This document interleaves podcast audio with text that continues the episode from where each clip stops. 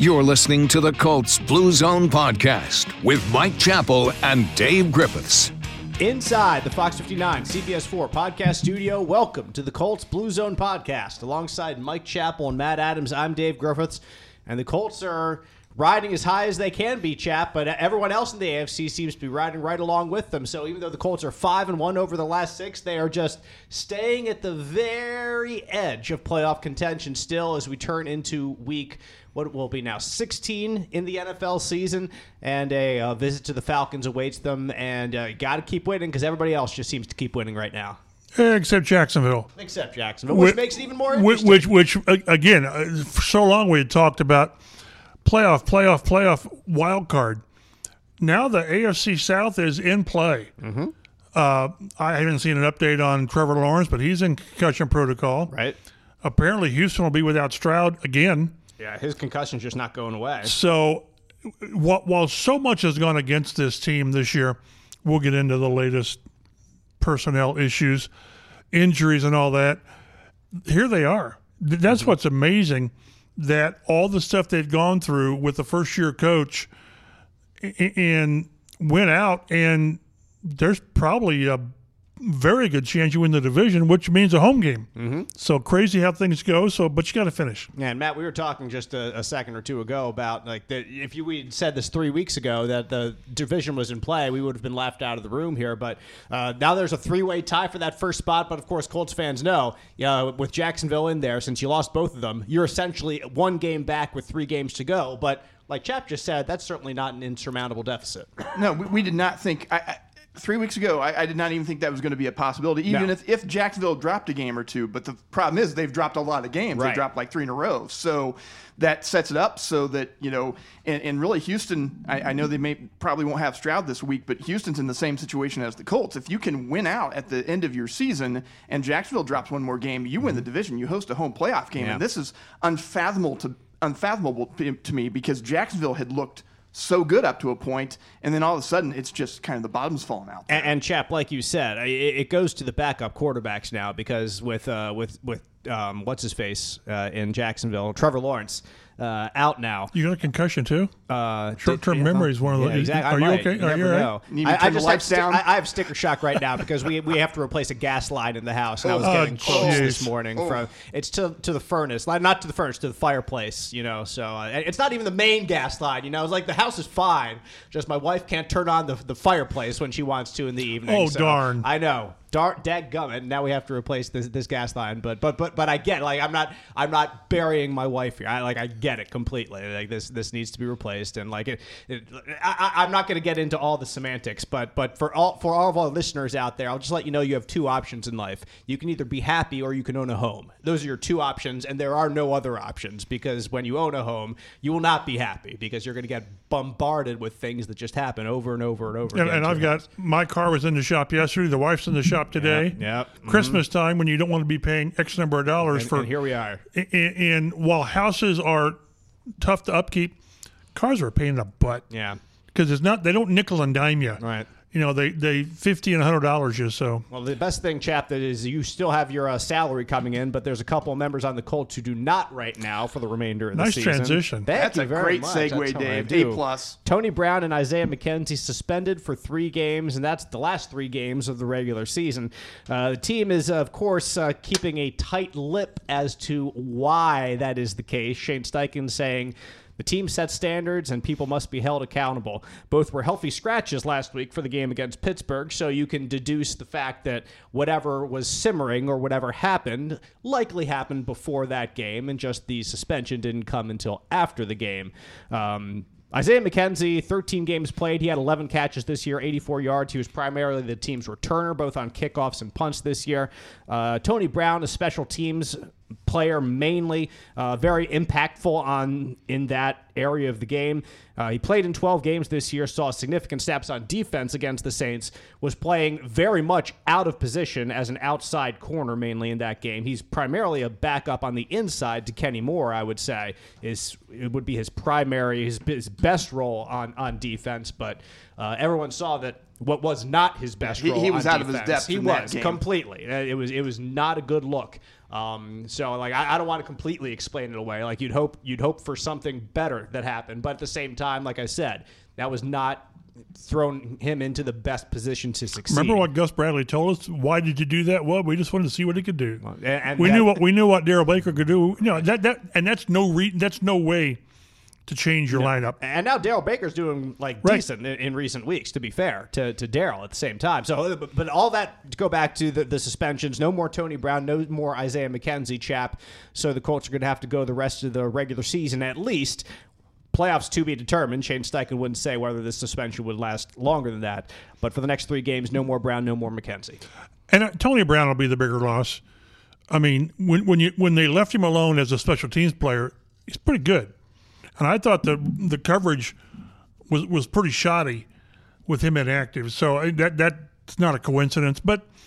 It, it's really when when Shane Steichen says we have standards and you will be held accountable.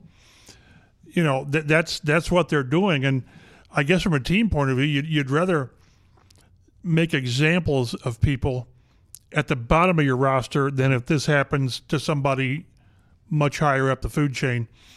But no, it's it, and it's crazy. Uh, there had to be, and we knew better, but there had to be three or four follow ups, Oh yeah.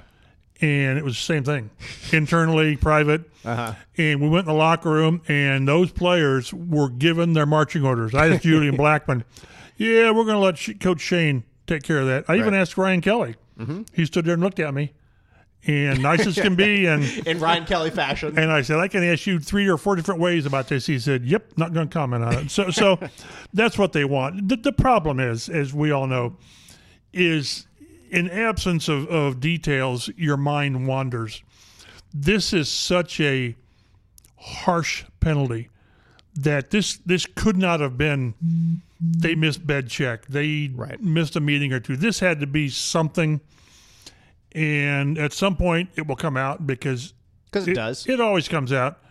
But for now, they're going to keep this in house, and I understand that. It's just that when you tell the media that we're not going to tell you, well, then we really want to know what was going on. But for now, this is where they stand, and they're they're not going to breathe a word of it. Yeah, Matt. When, whenever you're talking about a uh, ha, ha, just a team, I mean, offense and defense are the first two that come to mind, but special teams is uh, is an incredibly valuable piece too. It's not it's not as dynamic as either of the other two typically. But we saw earlier this year, I mean, in the Titans game, how how valuable spe- quality special teams play can be. Baltimore. and Baltimore, how quality but special teams play can be, and we'll get into Matt Gay a little bit later in this show too. But um, but not having Tony Brown, I think, is a can be a significant loss. It, it, it comes to other people to step up, as it always does. And uh, Josh Downs will be the one to step up for, for the return in the returner role. It seems uh, as what we saw last week. But um, but somebody else is gonna have to fill in for Tony Brown in, in a coverage role and, uh, and try not to get too many.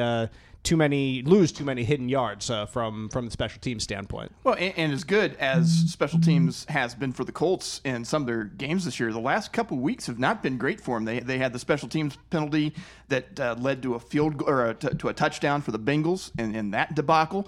And then, I mean, if you have one negative uh, from the game that they played a very good game against the Steelers, but they were not good on special teams. Again, we, we had a blocked punt, uh, we had the coverage unit break down a couple of times, and then you mentioned Matt Gay having some struggles from the kicking game. So it's it's still an important part, and it can win or lose you some games. Yeah, and, and as Chap, as you referred to, it's not a coincidence that Tony Brown was out for this last game, and, and the, the coverage unit against Pittsburgh wa- was not up to par from what we've seen in the past. Because that, like, it's relevant, It- and and that's I think that's the point that I'm trying to drive home is that, like, i- i- is it as bad as losing DeForest Buckner or Kenny Moore? No, because those guys are, are Pro Bowl guys on the defensive side of the ball that see 60, 70 snaps a game. But is it significant? That they'll see five or six snaps a game and could result in a swing of 15 to 25 yards depending on if, if the uh, the the coverage is is bad or really bad. Yeah it's, it's a significant loss. So so the Colts are going to have to go forward without them and we'll see exactly how that how that shapes up down the road. When when, when there's just little margin for error little errors or little differences just become magnified so this is this is something that could become magnified down the Well, and, and when you're facing teams like they are now that are offensively challenged, the last thing you want to do is give off a 25 yard punt return or whatever, where it is a shorter field. So it, it, those are the hidden yards. And and again, this team's doing what it needs to, but you can't you can't give a team Atlanta with a backup quarterback. Uh, uh, you know, again, short fields like, like the Colts did a couple of times last week with, with Pittsburgh. So it'll be felt. I, I think they're going to feel Tony Brown's loss more than McKenzie. I, I really do. Although now Isaiah McKenzie, he, he might might have been needed if Michael Pittman's Right. not go- not Right. going to be which we won't know.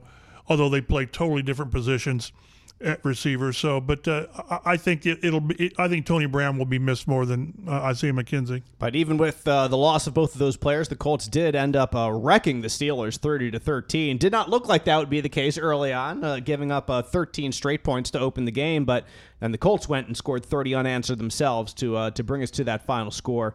Some some huge performances by the offensive line to open up holes. Not for Jonathan Taylor, not for the injured Zach Moss, who we'll have to update uh, on his status later, uh, but for for the likes of Trey Sermon and Tyler Goodson delivering 170. Yeah, exactly, exactly. 170 yards on the ground, five yards per carry, and they were both running well. Uh, there was one point in that game where uh, they they had a 13 play drive every play was a run until they kicked a field goal uh, at the end of it. It was run, run, run, run, run. Pittsburgh couldn't do anything to stop it. Converted two third and shorts on the drive. Yes, they did. Uh, be- the best way to, to stop a uh, dynamic pass rush of TJ Watt is to not pass the ball.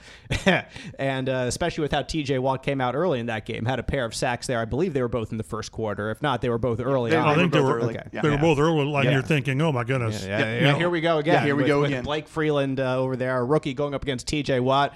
Who who could have predicted this would happen? and, and then they were able to kind of turn the tables by really turning the strategy, uh, realizing what the offensive line was doing in the run game, and was able to just pound him, pound him, That pound that him. was the perfect game plan. The way this team's built. Yep, it, it was. it is. You know, Minshew made made his throws. I, what I wrote about after the game is it's remember Steichen. It's throw to score points and, and Run to win. Yep. and you know the three touchdowns early, uh, passing touchdowns gives them the lead. They they only threw. I think Minshew threw seven passes in the second half. It- Mm-hmm. One of that- them was the touchdown to Mo. Right. And that's what you want. It, it works. I think the offensive line took exception to not the criticism because the criticism was valid, but how they were playing. And uh, certainly in Cincinnati, it wasn't a good day. And I went back and you know, finally looked. So much goes on. The 170 was the most they've ever rushed against Pittsburgh mm-hmm. i- i- in the history of the series. So it that was very impressive. And again, and now it's do it again. You know, good, good job, do it again. Yeah. Uh, the Colts also snapped a eight game losing streak to Pittsburgh, and finally a, a quarterback not wearing number 18 for the Colts is a uh, is a winner for the Indianapolis Colts is a winner against uh, your fine friends over there in the uh, in the Steel City. Um, Boy, there were a lot of Steeler fans here. there were there were a The ton. upper They deck travel like, well. oh, I saw a lot of towels when they would do Yep. the crowd shots. holy! Mm-hmm. They were quiet at the end. Yes, they were. The way, much the way so. to quiet them down is to Take that. stuff the ball down their throats. Say the, the nine minute drive probably not only would killed that. the, that the do, Steelers, that, but that the fans as well. They, were they up eight, nine at the time? I can't remember what it was, but that drive gave them the cushion, and it took nine minutes off the clock. It did. Yeah, it was, it was a crucial drive, and got they got what they needed. I think I think they were up eight because that or That's seven I- or eight because it made it a two score game. And there's nothing more demoralizing to a defense than you know they're going to run the ball. They Mm-hmm. they sort of told you by the way they were doing. We're going to run the ball, and they do it. Like I said, they converted a couple, a third and two, a third and Yeah. four, whatever it was. With the guy who was on the practice squad two days ago. That's that's what's amazing. I, I- I think Goodson had I think it was 11 snaps in three games, and and, and Trey Sermon hadn't done much. I think he had was it 30 some yards Something something on the little, season, something and, minor. and that's what you want. I mean, you know, we, we, we sort of roll our eyes when they say next man up, but that, that's what this league is. Mm-hmm. They're where they are in large part, as much as we and I've been critical, because Gardner Minshew is the next man up yeah. he's been as as effective as any backup over not not one game or two games, but over an extended time, and he has basically saved their season. And he did that uh, against the Steelers uh, for the most part without his star receiver. Michael Pittman Jr. got knocked out of the game, remains in concussion protocol. The What uh, a vicious hit. It was. It was a. It was a brutal hit, and uh, the uh, the young man who uh, ma- who made that hit was suspended for the NFL for the rest of the season and postseason. and the postseason as well. Uh, he it was, I believe, his fifth or sixth. uh, that was his sixth. sixth penalty. Uh, his uh, sixth finable unnecessary roughness penalty. That's true. That, that's true. This year, so it was the sixth fine he got from the NFL, um, and uh, that is uh, a, a lot to, Well, to say the least. one thing I and I mentioned on social media is the league is all about you know we're we're, we're going to get this out of the game, Mm-hmm. not just a hit, but this he had been fined five times for unnecessary roughness. Right. Mm-hmm. At what point shouldn't like after three, you shut him Be down like, for oh, a- okay. you know, uh, uh, it, it took a, a, a, a helmet leading play to get him suspended. Well, I would think after four or five penalties, he's not get he's not getting that penalties. Right, he's not findable, finable offenses. penalties. He's not getting the message. Right. So, but but now we'll see if he gets the message next year. You know, when he when he returns to the field, I'm sure it'll be a short leash uh, from the NFL. Uh, it, at least it should be. Uh, There was I, I forget his name. There was a safety at Denver that got suspended four games this year. yeah, I remember that. and I he forgot who the appealed name it is to down to two games. Yeah. they're trying to legislate this out of the game, and Mm-hmm. And, and that's the thing, because it's it's to legislate it out of the game means it has been part of the game, and that means Correct. guys who have been in the game uh, look at it and say, uh, "That wasn't a penalty when I was in it." Guys Any- like anybody in mind? Colts uh, assistant defensive backs coach Mike Mitchell, who decides it was a good idea to go out and tweet about it and say that.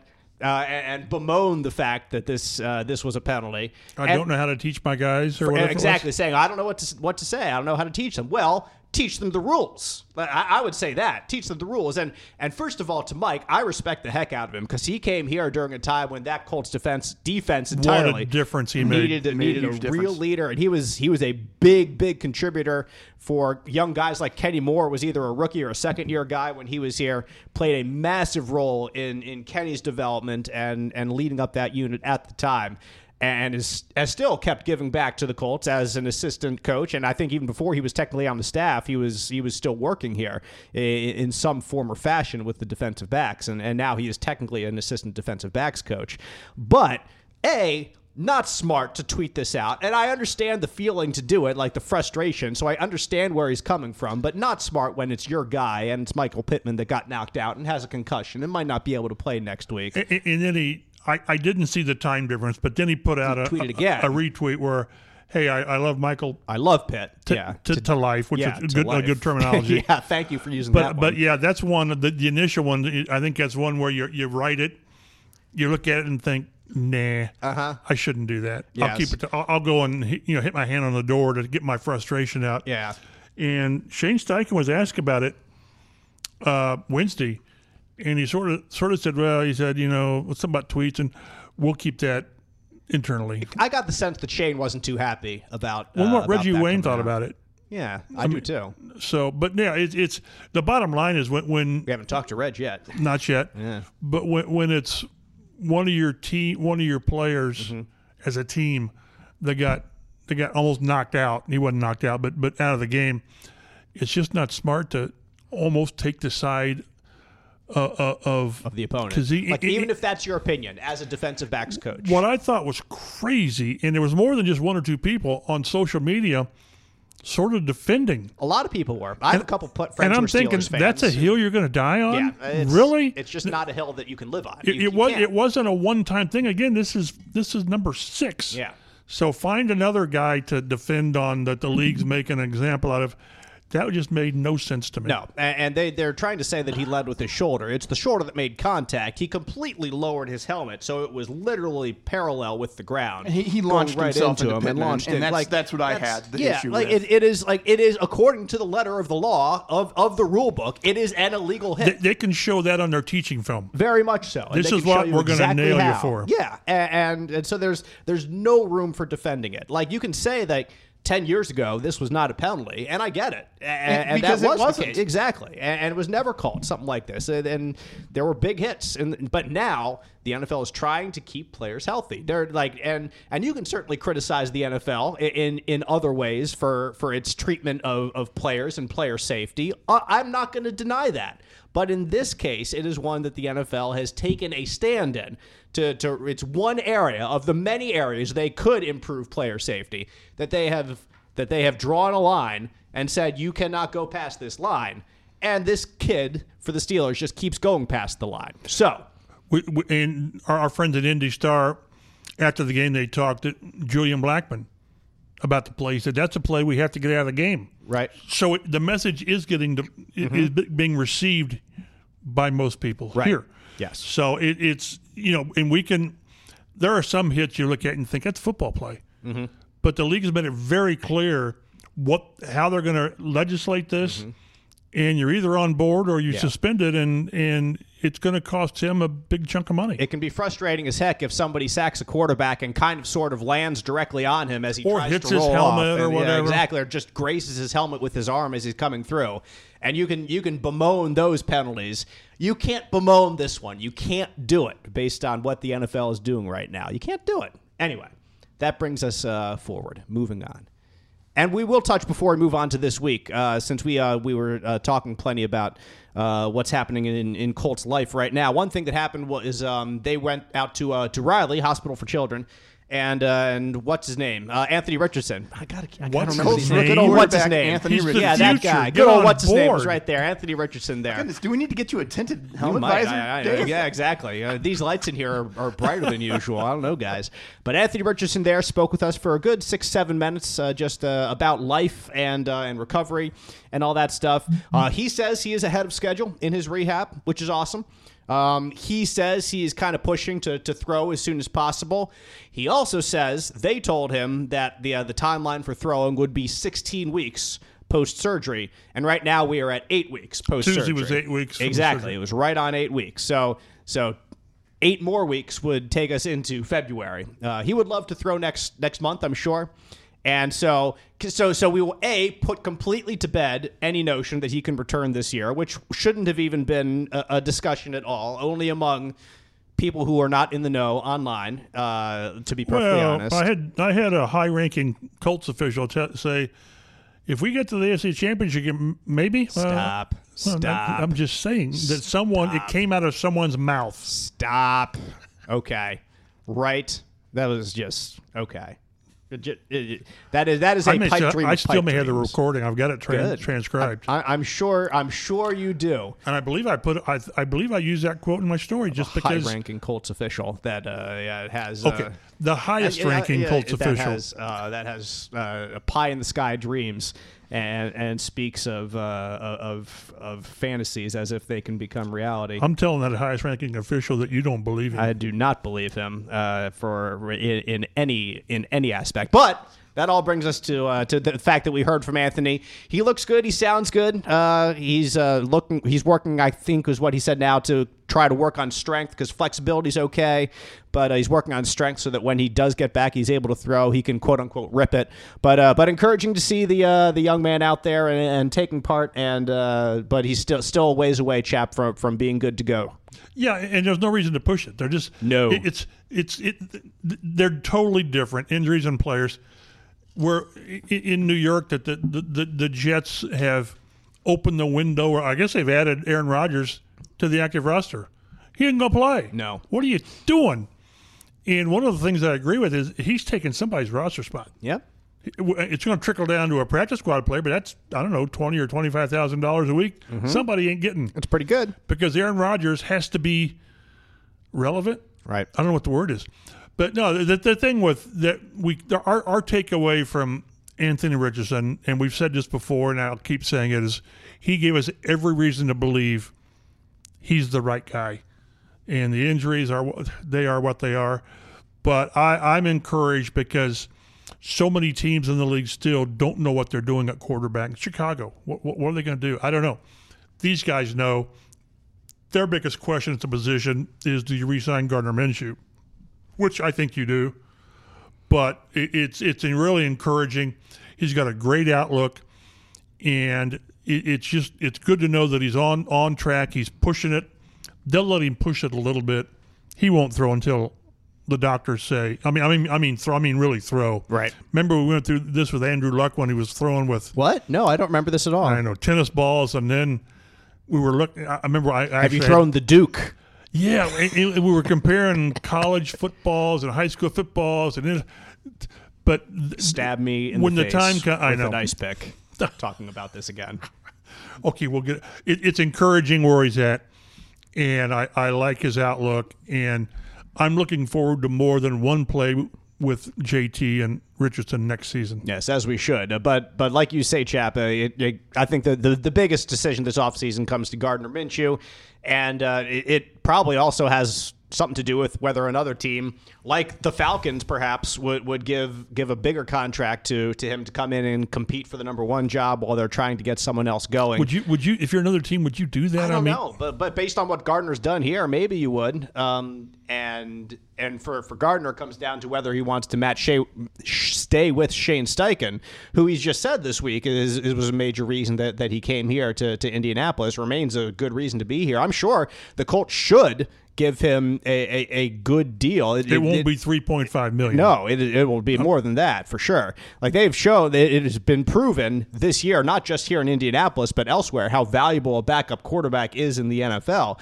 And, and we unfortunately uh, got to prepare for the case that, that it will be important again. And, and we've seen here in Indianapolis, 2021, how valuable a backup quarterback can be, or when you don't have one and, and Carson Wentz is out on zero ankles and Jacob Eason isn't playing because he's Jacob Eason and he is not Shame a on the NFL Colts for not- quarterback. for not, exactly. at the time- for not having not anybody, having for not having a backup plan. Like you need a backup plan.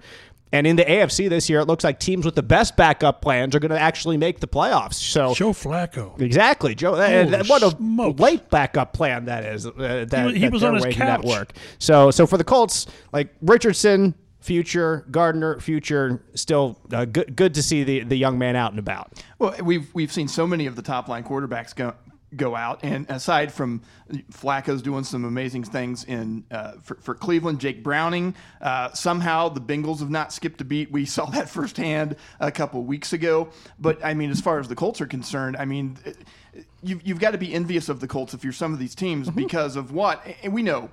Gardner's got his limitations. He's not Anthony Richardson. Right. We, we understand these things. We, we've said these things. But the steadying hand that he has brought to this team Mm-hmm. to get them through this stretch, a- a lot of these teams that have lost their quarterbacks have got to be super jealous. Uh, they would love to be in that same position, I guess. And, and they've done this with, with the volatility at running back. You know, Taylor's not, you know, let's not forget the starting running back in the opener was Deon Jackson. Yep. So they've done, and, and, and Taylor's missed, gosh, se- seven games?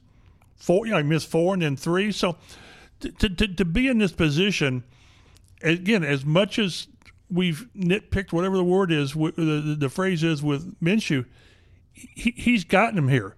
You know, yes, qu- quarterbacks get too much credit and too much blame. I understand that. But that's because the ball's in their hand every freaking play on offense. So mm-hmm. he's got to do his job at a good level.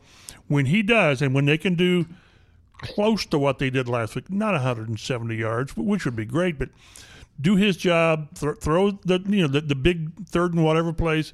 I think he's done a really good job, even though I've been as critical of him as anybody has. He's done a really nice job the last few weeks, especially limiting the turnovers. Yes. and, and that that's key for this team. If, if they don't, you know, they were plus three against the Steelers this week, and when the Colts can do that and they can run the ball, they Well, they're- obviously they're, going to win some games. They're four zero and they don't turn the ball over, which most teams would be. Right. But you just strive. you- You're going to have a couple of botch plays because you know the other team, as they say, is on scholarship too. When they limit it and, and they're not, the, you know, and, and we sat here last week and we said, uh, you know, T.J. Watt's going to get his. He got two sacks, but they weren't blow up plays. So as long as you as long as you don't have those those game turning plays, you're you're in pretty good shape.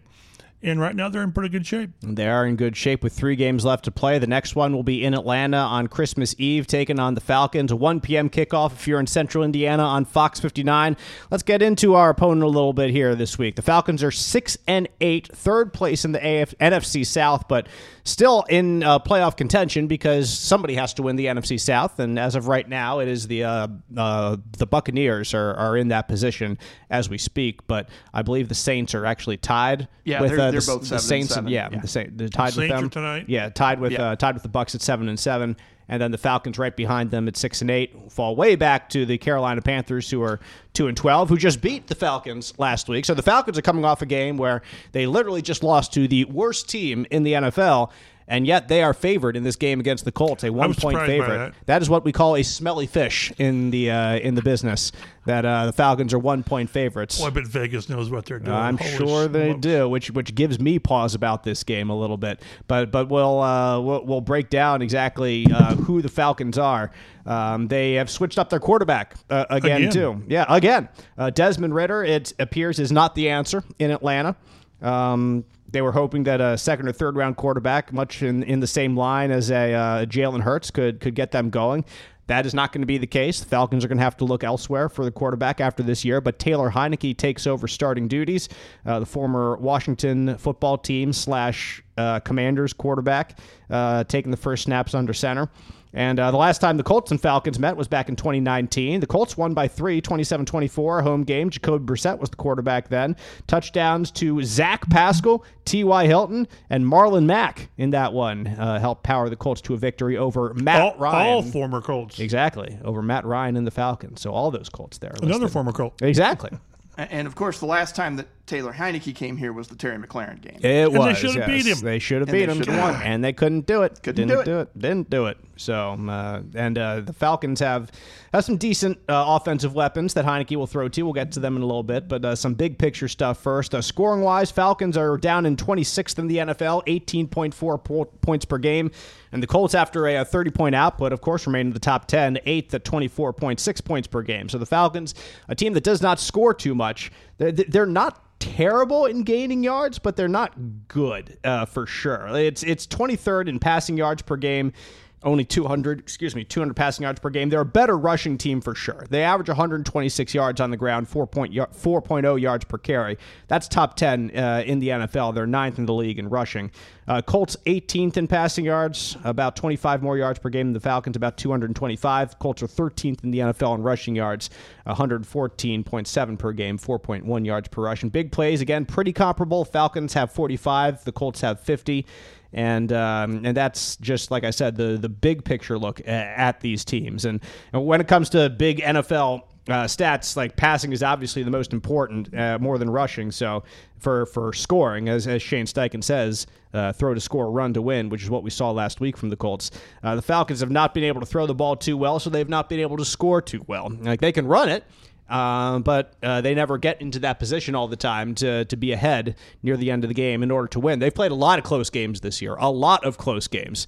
Um, so uh, it's one score games. I think they have what 14 games. They've played I think 10 uh, one score games of those of those 14. Something There's like a reason that. you don't win close games. Exactly. There there is a reason they don't win. uh, the Colts have had quite a few, games. you know, one score close games themselves, Yep. Mm-hmm. and uh, eight and six and six and eight. That's a four game swing between those two Yep. teams. Yep. Some some uh, you, you get the the right playmakers to make the right plays, uh, both on offense and defense.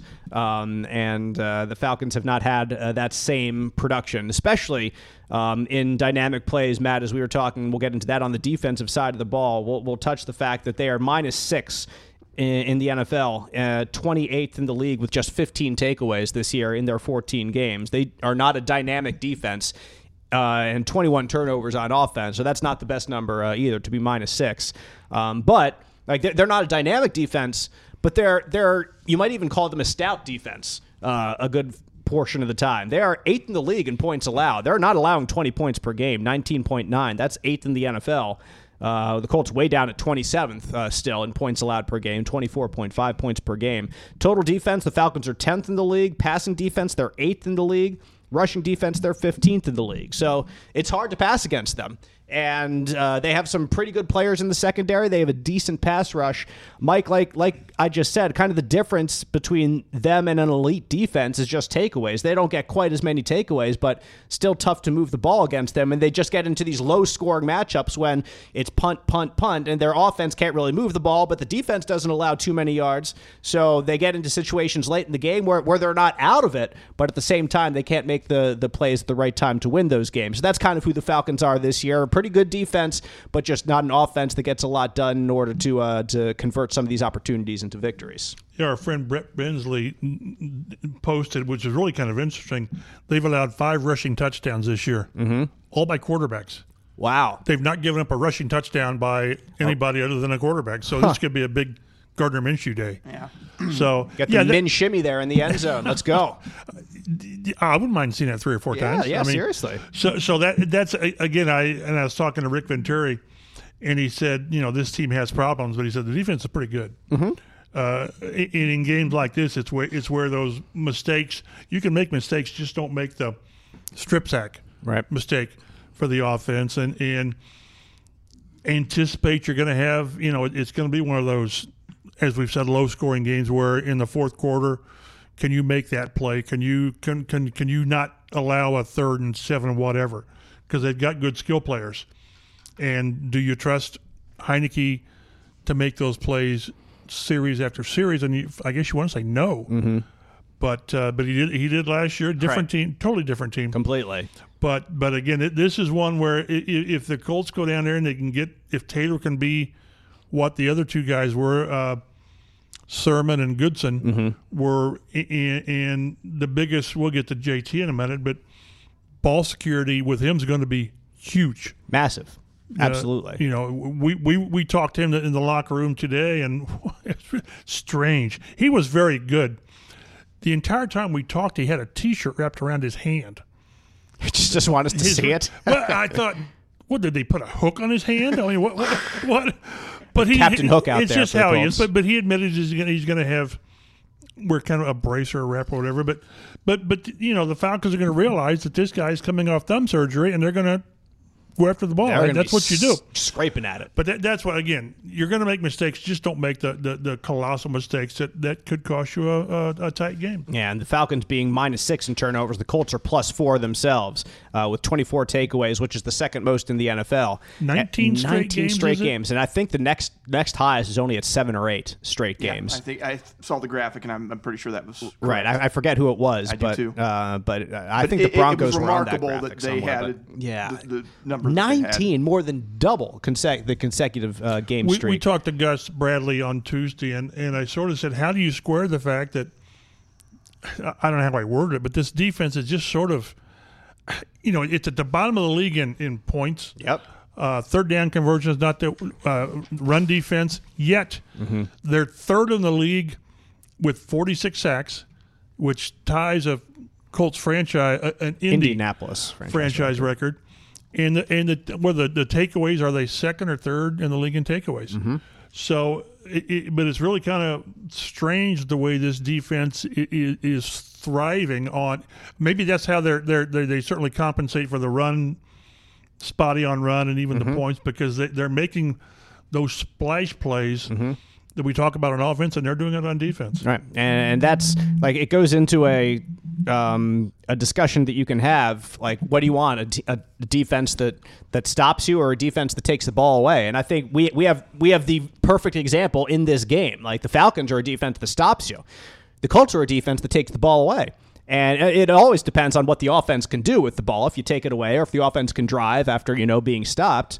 But but the Colts, this Colts defense has proven to be a playmaking defense, and and it has put the Colts in position to win a couple of the games. And if they have games like they did the other week against the Steelers, every now and then that they really do stop the opponent very very well, then then you have games that the defense can win. So so it, it, I think it's very easy to make make the case that the Colts have the the defense that you would want if you were building an NFL team and you said, "Hey, you can have either the Falcons defense or the Colts defense." Like you you can make a very strong argument I think for that you would rather have the Colts defense than the Falcons defense because they're the defense that that is more dynamic, that makes more plays. But they, but then they drive you crazy when they give up right. three games with 37 points, whatever it You're was. not wrong. I think I saw where what they've given up 30 plus four times. That might be the most in the league this year, and Yes. and that's why their their run their, their scoring defense is whatever it is, you- uh, 27, 28, whatever. But now maybe they're getting their act together. Mm-hmm. So and again, it's all it, it's again it, we talked to JT about this today how this, this season's a marathon. Well, not now. Now it's a three game sprint. Right. Get your act together. They they're getting their health Mm-hmm. at the right time. So this is going to be a pretty cool three weeks of the season. Yep, grab the momentum you have and ride with it, man. Pu- push strong for these next three weeks because you're going to have to to get in with, with how everyone else is playing. Like and you I can said, and you can have a home game. it's quite possible that that last game of the season against the Texans. it, is, it, is, is that a playing game? I would imagine it is, and I, I would not be surprised if it gets flexed to uh, to Sunday night football like it was a couple years ago against the Titans. in basically a 18. play-in It game. was yes, in Frank's in first 18. year, I think it was. Yes, it And was. They went to they went to Nashville mm-hmm. and they got it done. I think Frank walking on the field. How about them Colts? Yep. So that Yep. that's what you want. It's that's it's you know how you get there. Doesn't no no one cares, and it's playing well at the right time and playing well in December and. No, no one, no one, even in that, even the highest authority out there, could have anticipated being tied for the, the division lead and right now with a playoff spot in mid-December. They just they just wouldn't have. Well, if, if the highest authority is thinking an AFC Championship run is is is in the books, then then I'm talking knows? before the season started. Ah, yes. Let, us get to the Falcons' offense. Some of their playmakers that they have. We know, like I said, Taylor Heinicke will be under center. Uh, he started two other games this season. Both of them were losses. Uh, uh, Bijan Robinson at running back, the rookie, has 176 carries for 801 yards, averaging 4.6 yards per carry, so a pretty hefty chunk there Good season. and four touchdowns, three more touchdowns uh, receiving, 41 catches for him. Uh, the, the Falcons are insistent on splitting reps at running back, much to the chagrin of many of their fans, as Tyler Allgeier has also had 166 carries, only 10 fewer than Robinson, and is only averaging 3.5 yards per carry. So he is far from the running back that uh, Bijan Robinson is, but he has very close to the same number as carries. Um, three touchdowns for him on the ground, one touchdown for Allgeier through the air as well. Uh, Cordarrelle Patterson also the uh, the uh, proverbial uh, gadget guy there for the Falcons offense. 38 carries and seven catches. Can't believe he's still playing. And neither can I. And he was like a year or two ago, he was really effective. But uh, but this year, it just hasn't had the same uh, amount of production for sure. Uh, Drake London, uh, their young wide receiver, 56 catches for him. Their leading receiver at 769 yards, has two touchdowns, has 14 catches of 20 plus yards. So he's averaging basically one of those every week. Uh, Kyle Pitts, another young uh, pass catcher at tight end, 47 catches, 586 yards, two touchdowns for him. And tight end Jonnu Smith, a couple of good tight ends there. Uh, 43 catches, 521 yards, and two touchdowns for Jonnu. So the Colts probably going to have to keep, keep an eye out of the middle of the field if they want to uh, defend 90 against both of catches, those a guys hun- 1,100 yards by Yeah. your ti- those two tight ends. between wow. those two guys. So yeah, a whole lot of passes because probably because it, it, more in the role of uh, and this is even. The, both of those guys are more than the 8.6 yards per carry that, that Jack Doyle would, would give the Colts over the years. But I, I was going to say more also because uh, they, you have a young quarterback Desmond Ridder for a lot of this lot of this season, who is uh, as we know now, n- not the future of the franchise. And so there's probably a good amount of checkdowns or a good amount of quick throws to try to get the ball out of his hands uh, fast and uh, has not developed anything beyond that in order to go deeper to Pitts or deeper to London. It's been a lot of a lot of the short passing game through him. It, it does sound like Heinicke's going to be the guy for the rest of the season, unless something super duper uh, atypical happens with Right. that. The, the coach basically said, you know, we're going to stick with Taylor Heinicke for the rest of the year, uh, but you never know. You never do in the NFL. you never know. On, on the defensive side, Falcons are their leading tacklers. Safety Jessie Bates the third has 111. The Fort Wayne, Indiana native, uh, five interceptions this year in his first year with the Falcons. Went over there in free agency from the Bengals uh, the the past couple years. Those five picks are the third most in the NFL. Uh, linebacker Kaden Elliss 100 tackles. Linebacker Nate Landman 85 tackles. Safety Richie Grant 82 tackles. Sacks uh, they have a couple guys who get in the backfield a fair amount. Uh, Ebiketie, Arnold Ebiketie, the linebacker has five and a half sacks. Good old Bud Dupree, five sacks for him uh, and seven tackles excuse me, for loss. Uh, defensive tackle Calais Campbell, a longtime uh, Colt wrecker when he uh, played uh, with the Jaguars, of course, uh, has four sacks himself, six tackles for loss. And uh, David Onyemata has uh, three and a half sacks, five tackles for loss.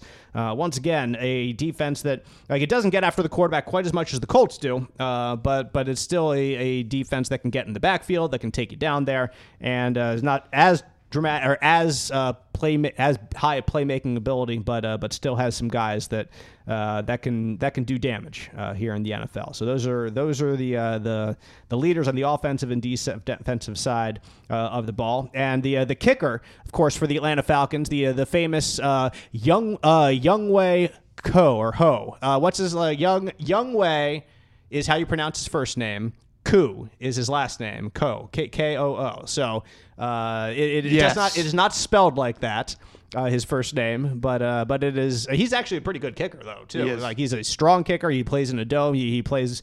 He, he, anyway. Uh, I just need to throw that in there. A little little young Wei Ko. Uh, That's why it's, it's good to just have a exactly. Matt just write it down. Matt Gay. Matt Gay. Uh, It- it's nice seven. It's seven letters. Maybe we should bring up Matt Gay right now and uh, do a little bit of a uh, uh, what's it called? A a rundown of the injury list. Limited practice on this was in a uh, on Wednesday a um, a, walkthrough type day. If they practiced today, this is what we estimate these guys would have done. Michael Pittman limited on that day, trying to get back from his which, which yesterday was a good sign. it is a very good sign that he's out there and limited. He was in the locker room. I saw him changing in the locker room, and but we're not allowed to talk to him because he's in concussion protocol. But he was there, and they had a guy with a tase gun that would have put, taken exactly, you down. Yeah, I just remember the time that we talked to Ryan Kelly when he Yes. finally cleared concussion protocol that Yes. one time, and he didn't know that he had cleared concussion protocol. right. So we went up to him. He's like, "I don't know if I've cleared Gabby," but we were like, "Well, Shane just told us you did," and so he like yelled at somebody else, like, "Hey, this is on you." If uh, I forget, who- it was some staffer. This is on you if, if I'm not cleared. But he did talk to us uh, very graciously.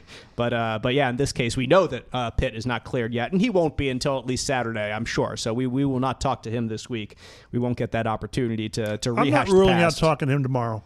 What's that? I'm not ruling out talking to him tomorrow. If you say so, I, I'm I, I would be surprised if he is cleared, bef- uh, at- right after practice on Friday. I, I would think that they would schedule the uh, the meeting with the uh, what's it called The With independent the, neurologist. independent neurologist for after the media well, time. Well, since So- we're talking injuries and all this, he practiced today. Uh, yep, he's out there practicing. Brett and the other guys, and he's not wearing the red jersey, All right, Oh wow. which which, good. which means he has taken that step. good. Uh, from talking to Joel Erickson and, and other guys yesterday, the fact that he was limited, Mm-hmm. you know, he had to he had to get like to step three, I think Yeah, it is. Yeah, it's the third step. And then this the- is step four today, where you're contact without a jersey. And then tomorrow, I mean, if, if he's a day ahead, and he and he should, and he's a day ahead, he had an extra day, Because the game was Saturday. right? So he he could hypothetically come out of tomorrow or come out of today fine, mm-hmm. you know, whatever your term of fine is, but but neur- neurologically, and then check with the neurologist independent guy tomorrow. Mm-hmm. yeah. Probably it probably won't happen, but but it's it's Not impossible. it's in it's incredibly encouraging Yep. that he's at this point.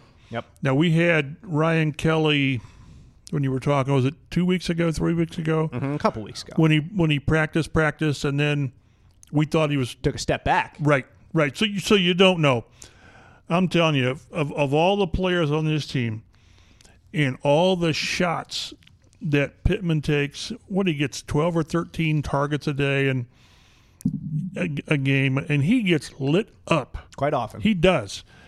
And to see him go down like that with that hit and get up and walk off. Now I was told that he had some memory loss that night, which I think which I think is Standard operating is procedure with correct. concussions, Correct. unfortunately, But I thought or not abnormal at least. right. But I thought him walking off is when he's on the field trying to get his senses. He's thinking, "I'm not. I'm not being carried off of this on a, on a cart. I'm not." Mm-hmm. Because that's how he is, and that's Running back mentality. Oh, it's it's, his it's his dad's mentality. Yeah.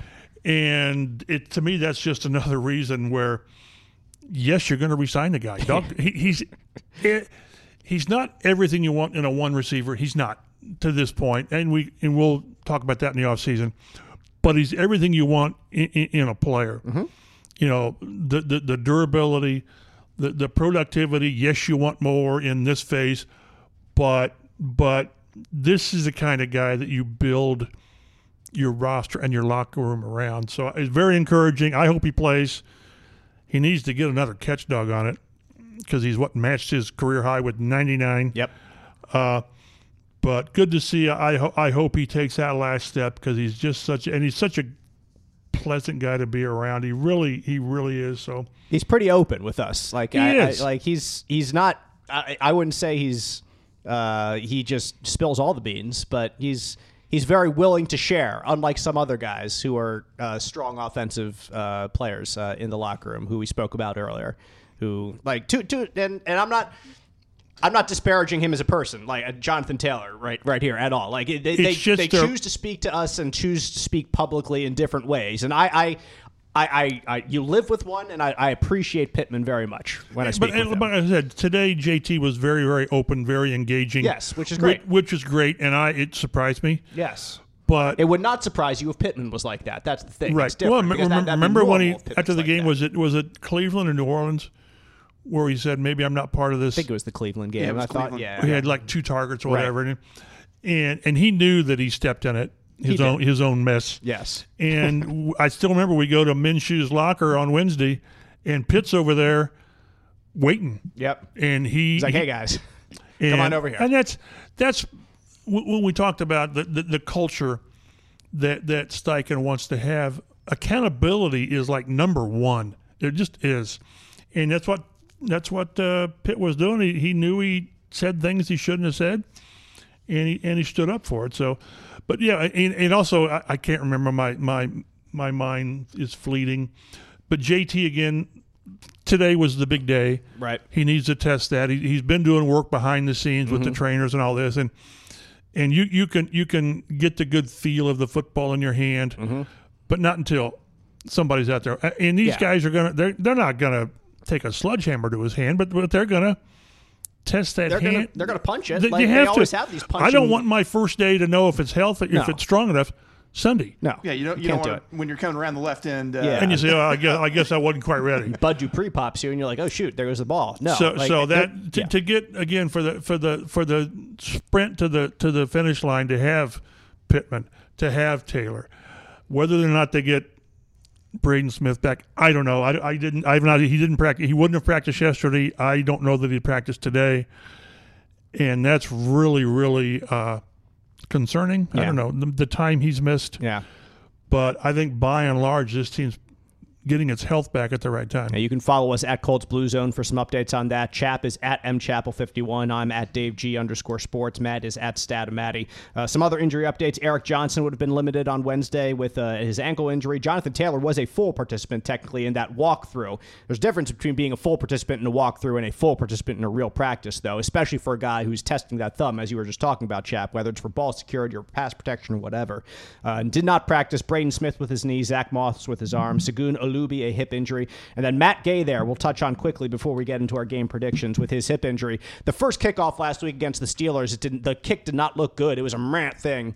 And, uh, and and then he missed the kick, pulled it to the right, nearly pulled another one to the right. The last couple weeks, uh, He's missed four kicks yeah, in two it, weeks. It has not. It has not been what we saw at the start of the season. So uh, a, a little rest might be very helpful for him right now. And and and if he's not able to go this weekend, well, then we'll we'll get some some wild and crazy football today. probably. Okay, good. He He's was out there. he was out there today. I, I don't know what they're kicking. right. Schedule Routine is- right. is, but but Matt Gay might be out there, and we'll hold your breath uh, the first time he goes up there to kick for sure. And uh, if I were the Colts, I wouldn't be opposed to saying. "Rig- Rigo, go out and, and do the kickoffs, and we'll just focus on Gay doing doing extra points and, and Well, and what you have to do, you know, goals. if he's not hundred percent, which you know who is at this time, but but your kicker, maybe you don't try a fifty-six yard field goal. Yep. I mean, maybe, Yep. Mm-hmm. you, but the one he missed, he missed what two last week field goals. They weren't They weren't long. They No. weren't 50 plus. They were either 40 plus or 30 plus. right, and that's a concern again Yeah. because this team again, it's it's its margin of error is just it's it's just thin. It just is, and and you know the, the one of me missed last week was at the end of the game, which is you know, eh, so what? Well, Mm-hmm. it's a big deal because does that carry over in how Shane Steichen, you know, calls plays or at the end of plays at, at mid season or mid midfield or whatever? His So- first miss last week uh, was from 56. Oh, Okay, it was? okay. yeah, The big long and- one? and- yeah, Really? Yeah, that it was a long one. Okay. I he, forgot he that. did not. That's my bad. I'm sorry. It was It was just straight, way off. straight to the left. Yeah, just it like right off his foot. It was a bad kick. yeah, some some of the other ones which we've not missed- seen from him. Exactly. Usually, it, it Right. you know maybe a late rotation or something Right. like that kind of hooks away from it. And, and last week's that first one was just not even. Thanks for correcting me. Yeah, I did not remember that. But I went back and looked, and the he's he's missed two in two games now, two in two back to back games. He hadn't missed two kicks of any kind in a game since his rookie year. Uh, so, so it's, it's just that's what it's, it's. I remember back in '19 when Vinny had such a bad thing, a, a, a bad season. Is early on you were thinking is he okay? Mm-hmm. And they kept saying, no, he's fine. And even he said, no, I'm fine. There's nothing. And then it comes out that he needed knee surgery. Right. I'm not saying that's what this is at all. But if a kicker has anything that's not feeling right, I, I think he's he's limited. What was it? Is it a hip, right hip? Hip is what Well, they that, that's say, all. yes. That's all about your your swing motion and all that. So Yeah, that's that's power, that's accuracy, that's everything there. And uh, like you said, margin for error is small, and that's because there are a lot of teams gunning for those final playoff spots. The Colts are currently seventh with three games remaining at Atlanta, home against Las Vegas, home against Houston. Playoff watch is on with the Bengals visiting the Steelers on Saturday. The Bills visit the Chargers also on Saturday, so a big Saturday. one, one thing, real quick, was Yeah, yeah, ahead. Uh, Trevor Lawrence is not practicing today. Okay. boy. Oh, so boy. I mean, and they're at Tampa. Yeah. All of a sudden, you know, you're a Baker Mayfield fan. yeah. Who Uh, had 380 yards and four touchdowns last week? Pretty- you know, Baker. He had, he had a perfect rating. Yeah, let's go. Yeah, I, Mayfield. I remember watching the start of that game when he had a fumble, awful fumble, in, at the, like the five yard line. You're thinking, here, th- this is the bad Baker. Here we go again. No, nope. so- Wrong. So it, it's really, it's really going to, it's, this is going to be such a cool time Mm-hmm. that we're not spending half of our podcast. Well, if they lose this game, they're like number six in the draft draft poll. So, so th- this is really, this is a fun time. Jaguars Bucks, like you said. Uh, Patriots Broncos is Sunday night football for uh, for the Broncos there. That's going to be awful. Yeah, that- Ta- that's take the under. I mean, and Yeah. feel good about it. And the probably the game, the biggest game to watch is Browns Texans for for Colts fans out there. The Browns visit the Texans. They're in Houston, so uh, keep your eye on C.J. Stroud. Keep your eye on uh, what's his again? What's his name? Joe Flacco, uh, the the Super Bowl MVP there, Joe Flacco. Uh, who I, I keep Who will be in the Business Hall of lights- Fame. These lights are so bright in here today, guys. Seriously, My- what- what- did somebody just turn them up today? Falcons injuries: uh, David Onyemata, um, Yamada with an ankle. Uh, Kaleb McGary, their offensive lineman, knee injury, did not practice on Wednesday. Both have missed the last two games, uh, so not trending in the right direction there. Colts Falcons 1 p.m. kickoff in Central Indiana. See uh, on Fox 59. Once again, Colts one point underdogs here. The over under line's about 44, so they're anticipating what a 20, uh, 23, 22, 22, 21 ball game in that range. And like I said, smelly fish with the Colts five and one in their last six, the Falcons having lost their last two. You got to think with the Falcons being favored in this game, the average better would look at that and say, "I'm taking the Colts." But Vegas doesn't know any more. We know more about this team than Vegas does. so we think. Yes. I- but uh, but th- that that gives me pause. That like that line, um, that uh, that that is that is where it is. So like I'm I'm nervous about this game. I'm still picking the Colts. Um, I'm but there shouldn't be trap games. no, not this This point. late in the season. No, I'm going 20 to 17. Uh, I think the Colts win Ooh, this game. Okay. Ooh, okay. I didn't know who you were going to go with. Colts. Colts 20 to 17. Um, but I like I, I do think it's going to be a one score game just with uh, the Falcons playing at home. And again, I'm not going to do I'm not going to do a like last week. I thought the Colts could win by a couple scores, and, and that's what happened. Like we, we saw the Colts defense really not step 30 up. in a row. Not 30. No, it wasn't. Wasn't thinking that would be the case. But especially not after the first quarter. yeah, so it was thirteen nothing. I was like, oh boy, I was really wrong. Nope, uh, was right again as, as per usual. Um, but uh, but yeah, Colts Colts twenty to seventeen is, is my prediction for this weekend, and the uh, the last two games just become all that more important. Matt, what do you think? I'm going to hope that the Cincinnati game was was kind of the, the egg that they laid and they, they got it out of their system. So I'm going to go ahead and go with the Colts here too. I'm going to go 21-17 with them, uh, limiting the turnovers, uh, making a couple plays on defense, and, and, and winning the game. Chat. I'll make it a clean sweep. I've got 24-16. I, I just I think the defense is getting its act together. Atlanta's strength is is the run game, and I, and I think this run defense is going to start really getting its act together. And we talked about the 46 sacks, tying a an Indy record. These guys aren't aren't, aren't you know harping on it too much, but they'd love to get that. And and to think that this team could have more sacks in a season than Freeney and Mathis mm-hmm. had is crazy. Yeah. I like the way they're playing. I think Minshew is going to do what he needs to do. I think Taylor plays and makes a difference. I think Pittman plays.